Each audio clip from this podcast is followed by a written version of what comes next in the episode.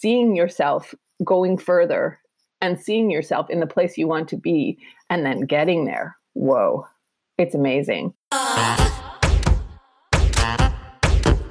Welcome to the Art of Speaking Up, a podcast that empowers professional women to rise. I'm your host, Jessica Guzik. And in this show, I take you undercover into the stories and lessons that I learned, sometimes the hard way, throughout my career.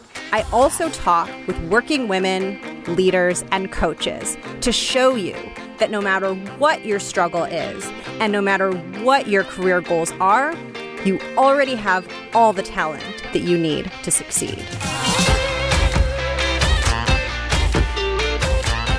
Welcome to the show. Thank you for tuning in. I have been so excited to air this conversation. It was so much fun, and it's a little bit different than some of the other conversations that I've had in the best possible way. So, if you listened to the season finale of season two.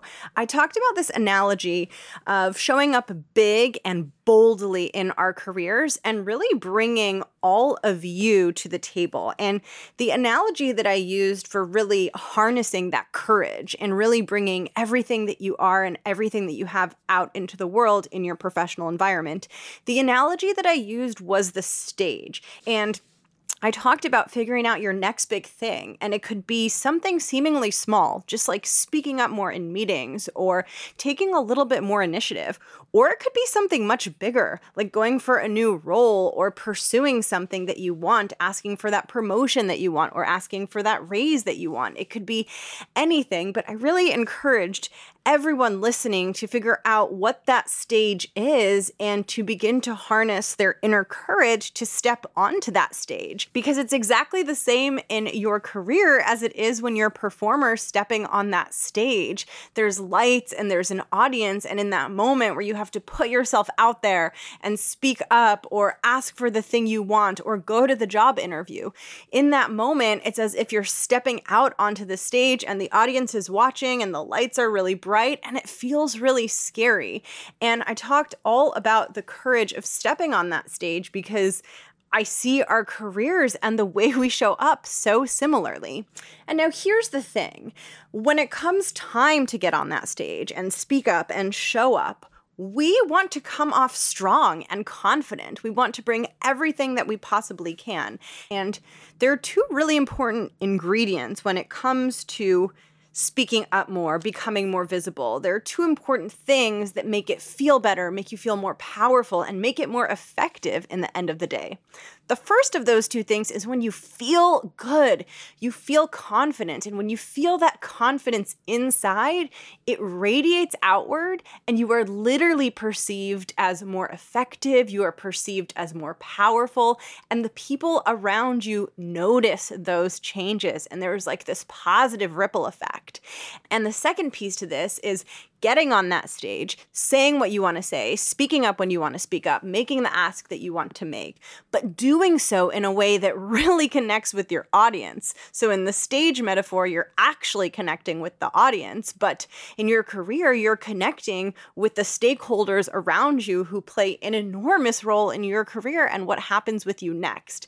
And the reason that I was so friggin' pumped about this conversation and had so much fun is because today's guest helps performers get ready not just for the stage, but for the red carpet. She works with a lot of actors and actresses, and you'll hear much more about the work that she does, which is very interesting. But she helps them feel bold and ready for red carpets, for auditions, because when they feel that way, they have a higher success rate in their acting careers.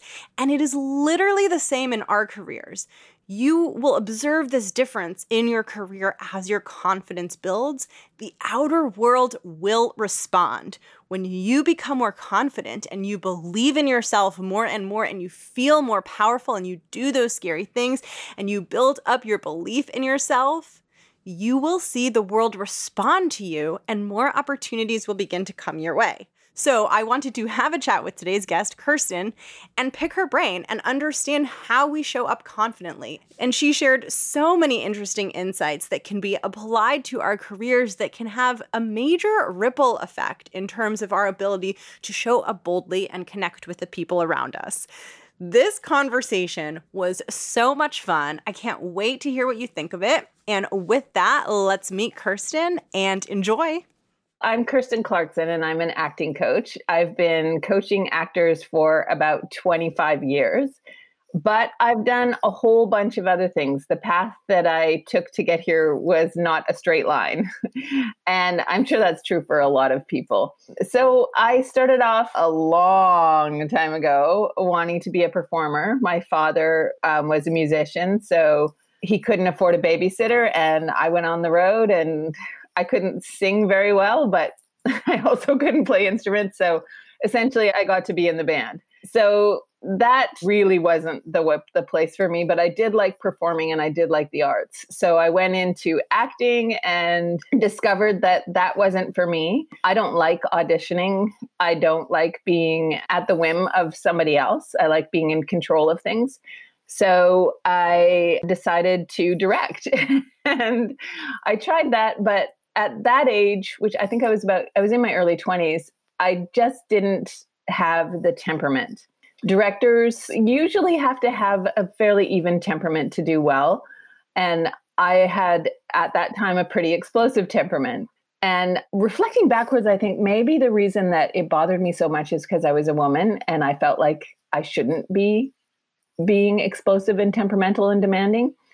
And of course, I shouldn't have, but a lot of men got away with that too. So, you know, it was it was a decision I made about myself that I didn't want to be like that. So I I didn't, and I went into being an agent, and I was an agent for a while, and I loved the work. I absolutely love seeing people um, have their dreams come true. It's like over the moon, crazy happiness being an agent though wasn't as rewarding as I wanted my work to be. And coaching was something that I had been doing on the side. There's a conflict of interest with that. So I could not do what I wanted to do. I couldn't be an agent and coach actors. So I had to make a decision. So I made a decision, and that was my decision. And for a long time, I owned an acting school. And that was something that was enormously successful until it wasn't. And then it was like a crashing, horrible experience where I lost everything due to outside forces, the economy, but also due to my own poor decisions of just building and building and building and not paying attention to the people I was getting involved with and making decisions based on fear rather than on what was the best decision to make at the time. So I lost everything and I started all over again. In the middle of losing everything, I found the man of my dreams and had a baby at 45. So that was kind of intense. It all happened at once. And uh, I started coaching one on one, and that became enormously successful. And my clients have done very well. One of them is his name's Caleb and he's currently being touted for an Emmy for his work on The Act with um, Patricia Arquette and Joey King. And I'm very proud of all of my clients. They're phenomenal human beings. So that's the story. You have a very interesting story, and I'm I'm really excited to see if we can draw intersections between your work and the focus of the show. I I know the answer is going to be yes. I'm just excited to see what they are. before we before we get deeper into the work that you do and confidence and presence and all of these really important themes, I want to ask you the question that I ask all of my guests, which related to the theme of the show, which is kind of personal professional development. What is your thing that you're working on right now these days? It's a constant thing that I started working on when I lost my business. So, seven years ago, I started working on only telling the truth. And that was difficult because when you, have to tell the truth about yourself to yourself, it can be heartbreaking. You can realize that, you know, you've been fooling yourself or the, the, speaking only for myself i realized i'd been fooling myself about a lot of things about my life and who i thought i was and what i thought i what i'm capable of and the people i associate with things like that so I had to do some some big soul searching and it was really difficult and I continue to do that. I continue to look at my values and the things that are important to me and how I want to live my life. That's awesome. Well, I've been so excited to have this conversation because I've never really talked about it from this angle. But I think many women, especially ones who have ambitious career goals, are working on confidence. I think so many of us want to feel more confident than we feel. And that's a, a big area of focus on the show. I think for those of us who aren't in the acting world, myself and probably a lot of people who listen to the show, when I see an actor on the red carpet, and I know you help prep actors for the red carpet, or you just see them performing and doing their thing, everything in my brain assumes that they're confident. I'm like, this person gets up in front of people. Like the idea that they're not, or that they're terrified, or that they're nervous, like is quite a surprise to me. I would love to hear from you, sort of what that struggle looks like when you're working with them and just your perspective on how often they're not feeling confident. So, first of all, uh, initially, I break down the difference between confidence and arrogance because being sure of yourself and being sure of your art form and your ability is very different than arrogance. And then I teach them that confidence helps you support those around you. If you feel like you can hold yourself up, then you can also hold others up. But if you don't, then you can't. So it's really important that you are able to feel like you are capable in your abilities. I teach competence leads to confidence. So if you repeat an action, you become good at it, and then you don't have the nervous energy that goes into doing whatever it is that you're doing, whether it's a performance or cleaning the floor. This, if you do it over and over again, you get good at it. So I teach that. And then there is the belief in yourself business. And I am not a airy fairy person, but I have seen magic when it comes to self belief. The switch from becoming, I, I coach this young woman, her name's Kira, and she is one of the most talented people ever. Like she's super, super talented. But because she's quite tall, she doesn't get any gigs. She's been practicing for a long time. But height, when you're a kid, is a huge barrier because you're taller than the parents, you're taller than the other kids. You're just not going to get cast. Doesn't look right. So we started working on her confidence, and she went to a casting director, and he sent. He, he was just like blown away the difference and he said you may not work this year kid because of there's an age thing but you will work. He commented on her confidence, on how she was just shining and how amazing she was. You know, you could see uh, it was everything to her, first of all, because she finally got seen for how great she was, but she had never been seen because she didn't have the confidence to allow herself to be seen in the audition room. And when she changed that, oh my God, you know, you just, you watch this beautiful, radiating humanity come from her and you just like whoa wow.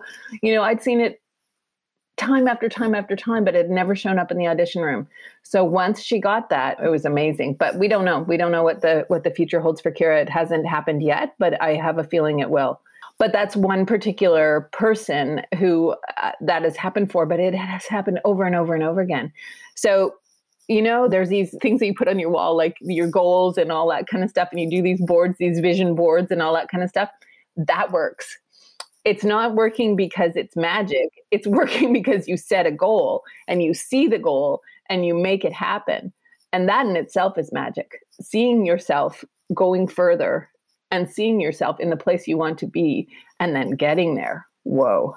It's amazing but my big mentor, and I, I know this is a long answer, but my big mentor is Mr. Miyagi from The Karate Kid because his wax on, wax off teaching is exactly what I do. I teach, and I got it from him. I teach incrementally. Do one thing at a time, do it really well. Go to the next thing, do one thing at a time, do it really well.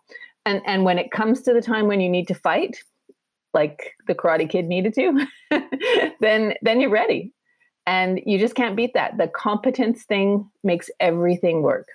I love that. Yeah, I really agree too because every time you have a success, then you get fuel and you're like, ooh, that felt good. And then you're ready for the next thing and you can start with little things. And I, I love the story about your client because I think that this is really true. I think when we figure out how to feel really good inside, people notice. So, first of all, we feel good. We feel different. We feel inspired. We feel excited. We feel hopeful. And then what we do, whether it's acting, the same exact analogy applies to some someone's professional life, whatever we're doing, we start doing it better because we're operating at a much higher level of our own potential. And then the people around us notice it, they feel it. And oftentimes it makes them feel more inspired too. And it reflects positively on us. And so I think that that's really important.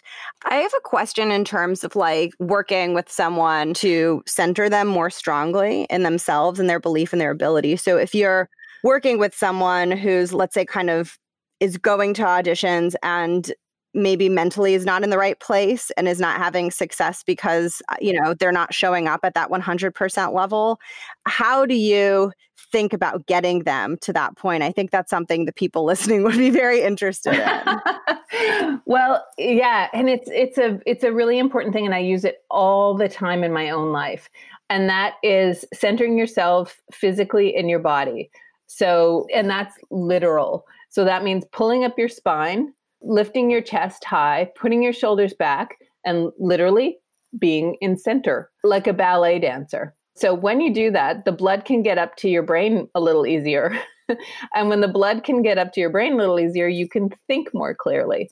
You have a sense of pride in yourself and your way of being. It comes automatically. You don't have to build it. It's it's natural beings that have high chests, low shoulders, and straight spines are confident. And I think mostly it's biological, it just works that way. So I tell my students to do that. Take a minute, breathe, breathe through your nose, you know, the yoga breath, breathe through your nose, and eliminate the fight or flight breath, which is the, you know, don't do deep breathing, actually, do shallow breathing because that makes you more calm. Deep breathing is like, taking in a lot of air, which tells your body, holy cow, we got to fight. So you don't want to get into that. You just want to be relaxed. I stay away from any, um, uh, this is the hardest thing in the world for me to say because I'm a total coffeeaholic, but stay away from stimulants.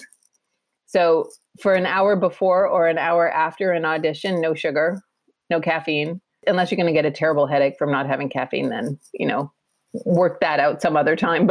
But, but you know, take care of yourself with good food, with exercise, all the usual stuff, all the hard stuff, all the stuff that nobody really wants to do, or they maybe they do, who knows. But take care of all that. Find yourself in a good place emotionally, spiritually, if that's your bag, and physically.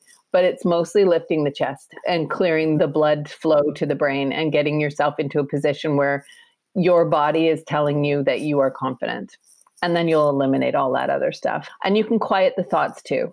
So this takes practice and personal strength. For example, one of the things that I do in my life is I try and solve my husband's problems, which is none of my business. you know, that's his business.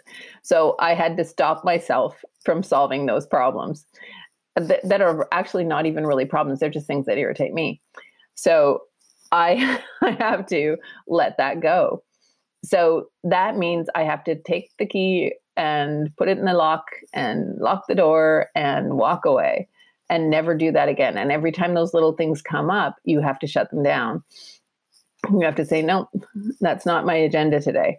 What's on my agenda? Things that make me strong. What's on my agenda? Helping my clients. What's on my agenda? Playing with my son. What's on my agenda? You know, having fun, doing my going for a walk around the pond. That's on my agenda not fixing things that are unfixable by me. And it's the same with you when you're going in for an audition or when you have a job interview or when you have any sort of thing that you cannot control, you shut that down. Lock like physically see it in your mind. I'm shutting the door. I'm locking the door. I'm throwing away the key. I'm not going back into that room ever again. And that will do it. But you have to keep it up it's consistent. And then once you've done it a lot of times, then you you just don't go back to that room. You might have to slap your own hand a couple of times, but you you got to do it. Yeah, I think that that's really, really powerful. Our thoughts can be not positive and not helpful and addictive too. Totally. Yeah, absolutely. You know what my mother in law says? She's a brilliant genius who nobody knows about because she didn't get famous. But she says, she says, I just made myself stronger. just like, whoa, you just made yourself stronger. All right, I'll take that. I'll make myself stronger. She was a nurse in the 40s and she started a hospice when nobody was doing hospices and the doctors were pissed off at her for taking money, hospital money to start something that was just for dead people or dying people. And she, I said, What did you do? And she said, Oh, I never let men who are so impressed by their own importance affect me. I was like, Whoa, lady. Yeah, you are right on. And so, you know, I take a lot from her. I make myself stronger. I don't let people impress me who are impressed by their own importance and sort of put blinders on and, and go forward. It, it works. Yeah. I'm for what works. I think that that's really, really powerful. I think sometimes we become so used to just kind of going with our thoughts. And so, like, for example, you know, if we're constantly focused on self critical thoughts all of the time, we might even forget that it's there. And it might take, it's kind of like um, reversing the direction of a heavy truck. It's just been going in this direction for so long that to shut it down or even become aware that it's there in the first place, it can be a really big effort. And like, I, I think something that's really interesting about the work that you do is that acting is like a very personal thing. And so it's like if you don't get a role, you kind of feel like you might feel rejected, you might feel bad about yourself. And I think a lot of us who do work that is much less personal, we still feel that sometimes. And then I think you combine that with being self critical, it's not a formula for happiness. And I think that it is really important for us to step back and get some perspective on what's going on in our own heads and also be gentle with ourselves when it's it's not easy to just change it all at once but i think like i don't know for me it's just about being really gentle about the whole thing you know and being like okay i'm not going to like solve this in five minutes um, but let's not get mad about that either let's just slow everything down and see see if we can find a starting point yeah, and also realize that other people's opinions are not, you know, the word of God or even your own. You know, so if if they one of the the rejection thing you're talking about actors, they are being rejected for the truth of their being. So they go in and they do a performance based on the truth of who they are and how they perceive the character and the role and and the um, the story. So when they get rejection, it's a real deal. They're getting rejected for who they are and what I teach them is that person is rejecting you for the truth of your being. You are not.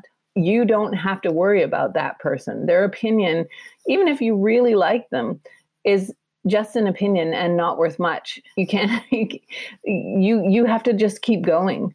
You have to keep going forward. You can't stay in the huge problem of rejection it just sucks you in deeper and deeper and deeper.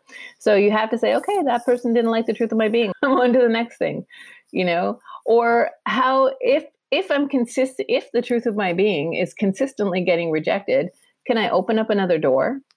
Can I say there's another truth to me? You know, there's other than what I'm showing. Yeah, there is. There there are a million, a million. We're all so multifaceted and interesting and so, if this one initial part of you that you're showing to the world is getting rejected, show another part. You're you're not just one thing. You know, sometimes you're in an audition or even in a work experience, and you realize that this ooh, this is not flying. No one's really getting this. Okay, I have to redirect. You know, and so you redirect. And no one needs to be so arrogant or so precious that they can't redirect and if you view yourself as a collaborator, as somebody who's working adjacent to or with other people, then you'll find more success. But if, if you're so precious with things, then that is arrogance. It's it's all about you and what what works for you. Whereas you know you're working with other people. They need to they created the project. They need to have some input. So that's what that's about this like feels very parallel for me at least like in my career and what I've experienced where once you make it less about you, you, things become easier and less pressure and you can get more success because you're not so afraid of being wrong or you're not so tied even the positive feedback and the success and you see yourself as just part of the greater mission and you're like okay how do i accomplish the thing that we're trying to accomplish here? What is my role? And you're willing to pivot and take feedback and so I think it is very similar in that way where it's like you you kind of rewrite the narrative that you have that like well everything that happens and everything that I experience is just like a reflection of my self-worth and like I just want to do well and get positive feedback all the time because then I'll feel good and then I'll know that I'm good enough but really like that is such a one-dimensional and kind of uninteresting way of moving like through something and it's uh, much more that we're all creating this thing together which is the same as like a professional or any kind of movie or entertainment production. We're all creating this thing together, and I get to be a part of it. And I'm doing it not just for me, but for the people around me and the project itself. And that's like actually one of the core definitions of leadership and i think is really important. So it's just it's fascinating that you're saying that because i've i've seen that as well in completely different environments. Yeah well uh, being iii is very childish and as you get older and more mature, it becomes we, we, we, and it, it's a lot easier. You just realize that you don't have to, you know, you don't have to carry the the load all the time. yeah. And it's not just about you. For sure. I think as humans, we're wired to do that because um, I think it's partly a survival mechanism and we're scared of what people are going to think of us. But I think when you're able to get out of that and untangle it, um, what you're doing becomes more fun. Yeah, that's something that I, I uh, scared of what people think of us is is a big thing, and I always forget about it. Um, but yes, yeah, it is. it is something that people really fear other people's opinions about them. But if you let it go, you know, you don't have to worry so much. But it, does come up. I mean, even for me, I moved to a new community, and I'm so used to feeling confident and having my uh, you know my my work is i'm pretty comfortable in it but I, I, all of a sudden was in a new environment where nobody knew me and nobody knew what i did and nobody you know i had no reputation so i had to become comfortable with that and it, it took it took more than a minute that's for sure it was like i'm used to respect immediately and it was odd to have people assess me you know like who are you kind of thing and it's like what do you mean? What's going on here? This is an unusual feeling. Yeah, so that was that was interesting. Yeah. It kind of goes back to like what you were saying before about like thoughts and kind of like um closing the door on our thoughts that aren't helping us because like in any kind of situation whether it's like what you're describing or someone's in an audition room or someone's at work and we're like we have a, a feeling or an experience of like oh uh, people are judging me or uh, people are thinking not good of me or like i feel not good because of this thing. If you can turn that off and uh, just say what is true right now? I'm in a room with people. I'm doing something I'm seeing this, I'm noticing this. You can, I guess for me, I know like you can slow all of that down um, and take out all of the extra things that you added in that are not necessarily happening, that are making you so much more uncomfortable in the situation. Um, because I don't know. I think so much of that is just our brain kind of like taking a little nugget of a fact and then exploding it and being like disaster, you know, or like scary or whatever, whatever the bad feeling is. And then like slowing down, closing off the thoughts and like getting in the body and just getting in the physical space where you are can kind of help you see like, okay, this is fine. Yeah. Yes, exactly. I'm going to move into the tips and tricks for listeners section, which I'm really excited to get your thoughts on. And I'm going to ask you about a couple of things that you potentially work with actors on that I think can be very helpful for professional women in settings like you mentioned job interviews, meetings, presentations, things like that. And so the first piece I want to get your thoughts on is presence and being present in the situation. So I want to just hear a little bit from you on first of all, kind of what your definition of presence is, and then maybe some thoughts or tips that you have on how someone can cultivate presence. Look at people who have tremendous presence. I always look at George Clooney. He always seems like he is totally fascinated by the other person that he's talking to. So by invoking that we're fascinated by him. He is really interested in other people. And that makes him so charming and so desirable. So I think look at somebody like that and look at other, you know, he's the first one who pops into my mind, but there are others. And look at what it is that that makes them interesting people and then steal it. Good artists borrow, great artists steal, I think is the old adage. So steal other people's stuff, then you don't have to reinvent the wheel.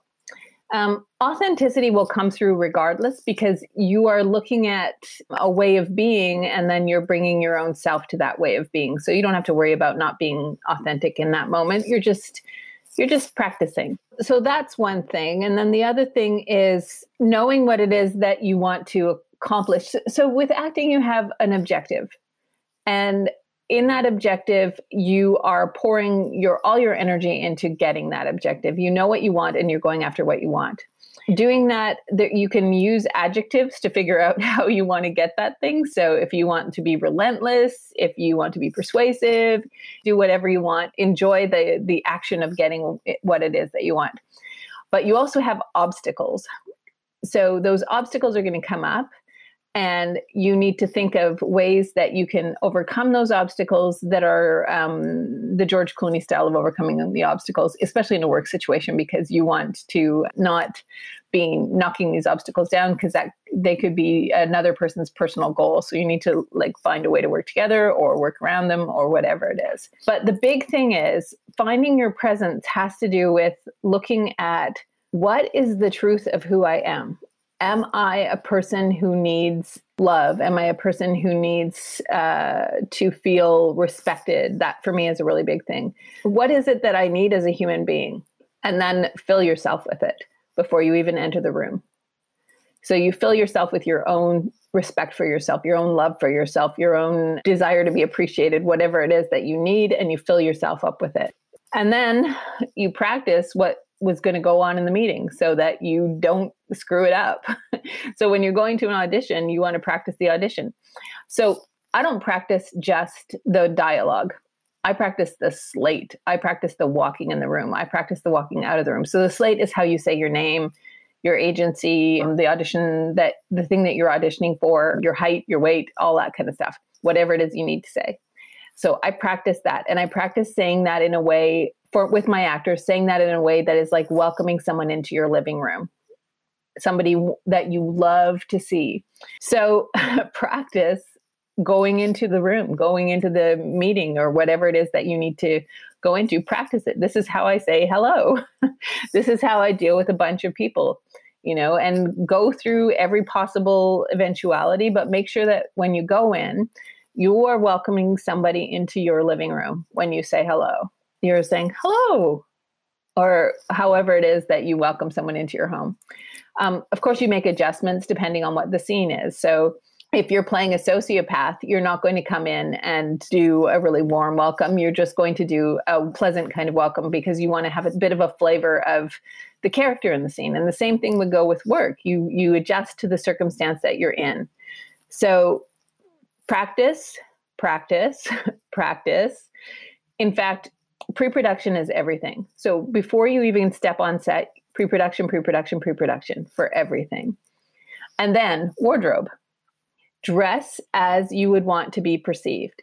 So if what you would like to be perceived as is a rebel, go in dressed as a rebel. They're going to hire you because of who you are. So if if you want to be hired as a rebel, get hired as a rebel.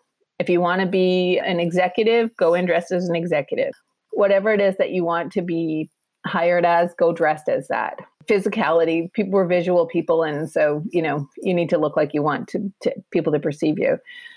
And then the the thing with the shoulders and the chest, it's universal for everything. So chest high, shoulders back, feeling good about yourself, and if you're feeling a lack of confidence before you go to the gig, whatever it is, do some big movements, some big physical movements so that your whole body is awake and alive and moving and feeling good. Because when you've got blood flowing through your body, you feel good. If you don't have blood flowing through your body, not so hot. So do some big movements. There's a reason why athletes are confident.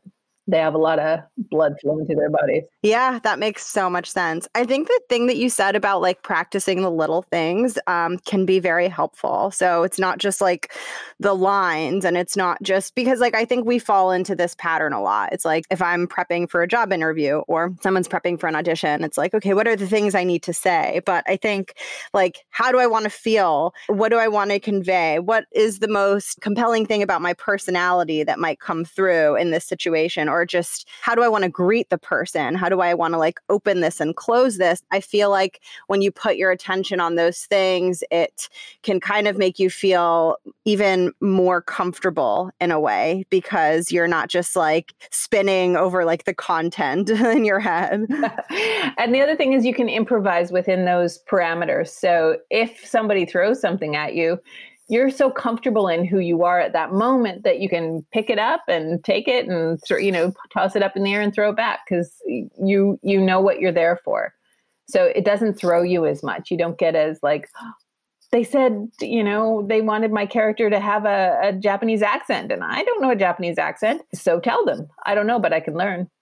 You know i'm good at learning. I'm good at voiceover. I'm good at you know whatever it is and you learn it. You don't let people throw you because you're already there you're already there in your mind. This is so important. And I think it goes back to like the thoughts that we have in the self talk because it's sort of like you're in a situation and you're like, okay, um, I'm prepared. Things are going well. I'm prepared. Things are going well. And then something gets thrown at you.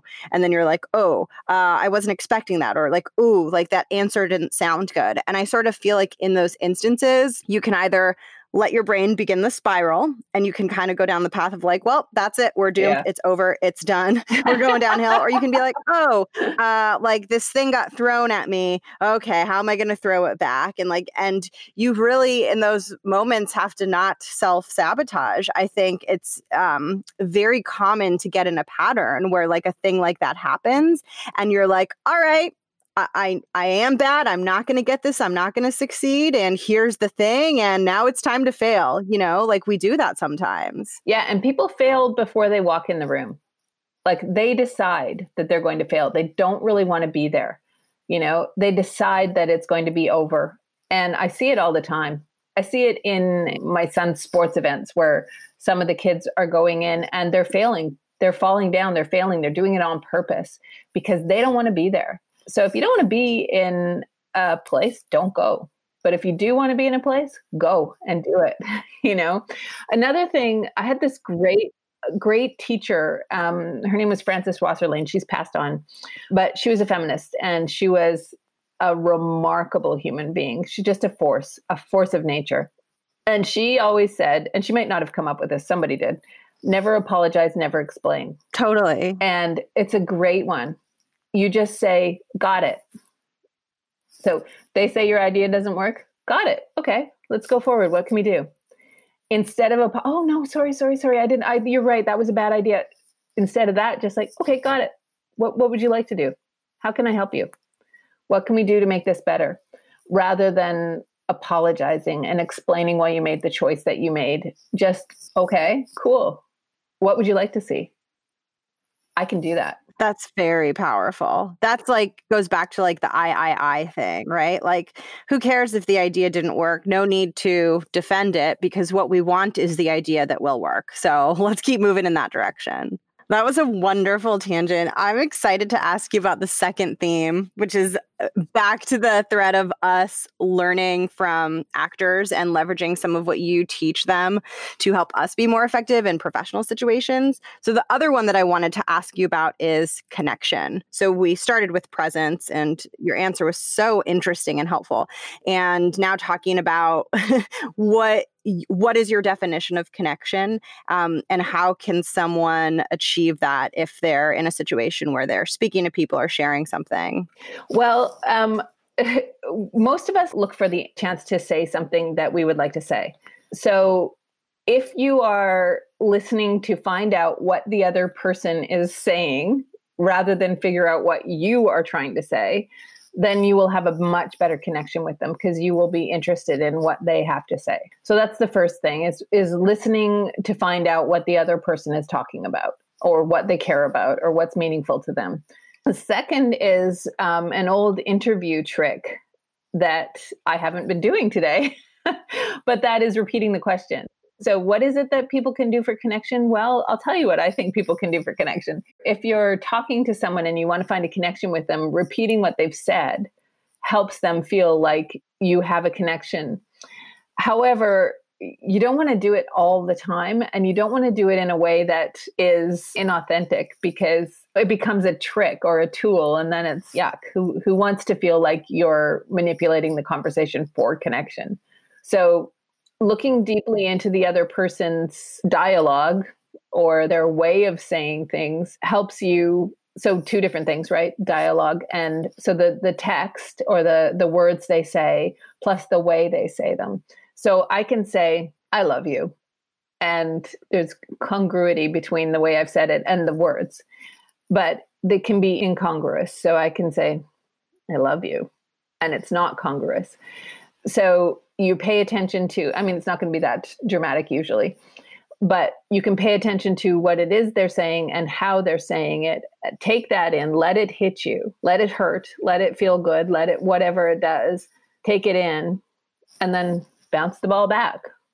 The other thing is saying when a person is blocking you so you're having some sort of conversation with someone and you're getting blocked you can feel they're they're putting up their shackles. They're saying you know this there's little wall going up and you can feel it. You can stop and you can say i feel a wall coming up. Have i done something to offend you? And that is disarming and it's truthful. So when when it's happening you can bring it up and make the connection happen. And people when they feel seen oh it's just such a beautiful thing. We so desperately want to feel connection and we so desperately want to be seen for who we are. So even when a, a negative thing comes up, even when a little wall comes up and you say, Hey, I see a wall, I see that you, you seem to be shutting down, it feels good because they feel seen.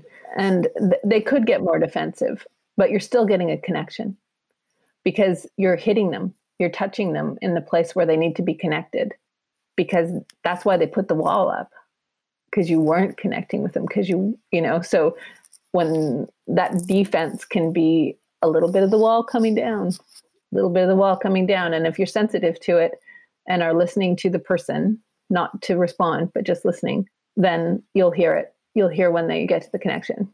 I have a quick little story about that actually. Sure i'd love to hear it. When i was a kid my favorite story was the five little peppers and how they grew which is a very treacly story about a mom and her five kids who is a recent who she her husband dies and so they're left to work. It, it, like this was in the 30s or something.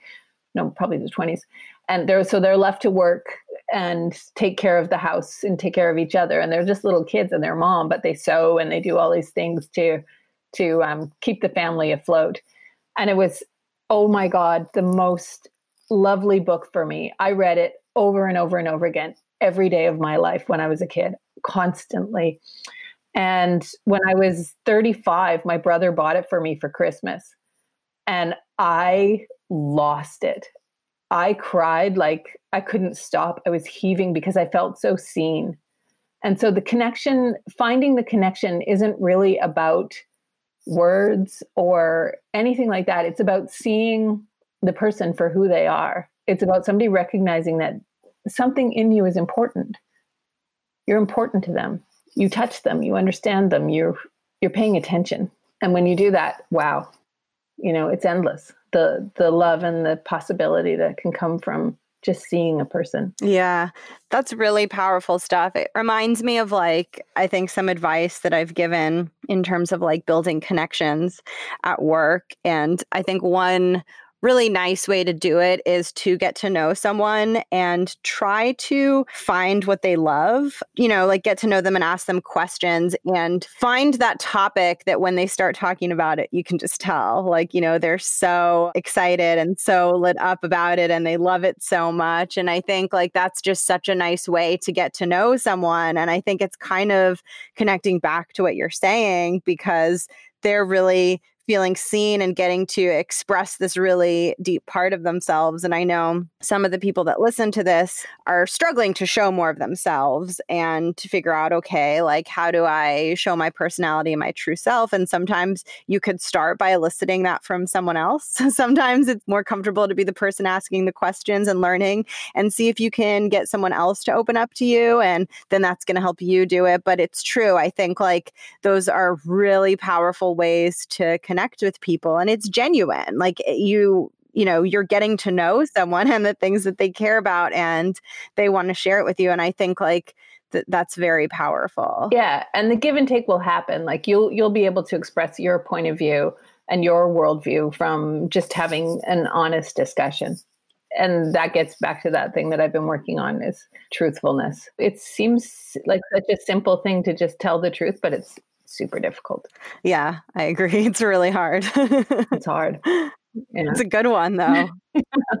you don't want to hurt people. You don't want We don't want discomfort, I think. And so truth is not always congruent with being comfortable all the time. Yeah. That was really fun. Your answers, they surprised me. I found them really helpful. So oh, thank, thank, you for you. doing those. It's a pleasure. Before I ask you the closing questions, which are my favorite part, I'm going to ask you where people can find you and just to talk a little bit about the work you do in case there's anyone listening who's interested. Well, my name, kirstenclarkson.com, is where you can find me. You can email me at kc at kirstenclarkson.com. And I am not really taking clients right now. I'm creating a new way to teach. So I will be taking clients soon through that new way to teach, and that's screenactingschool.com. But it's not up yet. So soon it will be, but not quite yet. Oh, that's so exciting. And now I get to ask you the closing questions. The first is about the title of the show, which is The Art of Speaking Up. And I love to ask every guest what speaking up means to them and why it's important to them. The truth shall set you free. But if you don't speak it, no one will know it, including yourself. Things get buried deep when they're not said. So I think it's extremely important. But more so, I absolutely adore the art of speaking up. The title is so important because speaking up is not the entire business. If you speak up in a way that is offensive or cannot be heard, doesn't have the audience or the people who are listening in mind, then you might as well be speaking into a vacuum because it doesn't matter. People can't hear you you need to be artful about it. And being artful means taking your time to consider the way in which you speak and the people that you're speaking to. I absolutely love the name of your show, and that is the reason why I picked it. You know what we were talking about when we were talking about connection and about about paying attention and listening to people, and that is an art. It's an art form. So I think it's extremely important. So much of us want to be heard, but we don't think about what that means to the listener. And super, super important. Those are my thoughts on that. Mm, yes, I like that. Oh, thank you. Yeah, I feel like it truly is an art, whether you're thinking about what you want to say and how you want to say it and why you want to say it, but also building the courage to say it can sometimes be an art in and of itself. And so it's so, so complicated. And yeah, I think we're on the same wavelength for sure. for the final question, basically, I give you the floor to just share a message with listeners. And the context for that is that I started this show because in my early career, I went through a period where I was very overwhelmed. I was really struggling with my confidence, and I was very alone during that period. I didn't have mentors, and I kind of needed some help. And so I give this last space for anything that you might want to share, whether it's speaking to someone who might be going through something difficult or just making someone feel empowered, whatever is on your heart that you would want to share with someone who's listening. I'm happy to. The thing that we talked about earlier was about what I'm personally working on now, and that is being truthful. So, what happened to create that circumstance was multifaceted, but it starts with my mom dying. And when she died, I realized that I was happy it was a really difficult relationship. She didn't value me. And I lied to myself about that for a long time. She had pictures of my siblings, pictures of other people, other people's families, nothing of me in her house. I was persona non grata for some reason. And I decided that I would not lie anymore about um, relationships and people in my life. Then I lied. I became frightened that I was going to lose my business, even though I knew that this person that I was going into business with would be harmful in a way that I didn't quite know yet. I knew he would change the way I did business, but I needed someone to save me. And instead of standing up for myself and doing the right thing and making the hard decisions, I took money. And that was the wrong thing to do. It changed things for a lot of people. It changed things for me and I ended up losing my business because of a contractual uh, contract thing that uh, he put into the contract. I don't even know how to talk about it, but anyway, I lost my business entirely, and that was because I lied. I lied to myself even after I had realized that the truth was really important. It was a pivotal moment in my life, and I became very truthful, except for in this one thing where I was fearful. So I decided, okay, that's it. I've lost everything, literally lost everything I have to tell the truth. And I started telling the truth. I started saying, like, I've lost my business, which was something that I would have been too afraid to say before. I would have said, oh, well, I decided to sell. You know, that wasn't the case. I lost my business.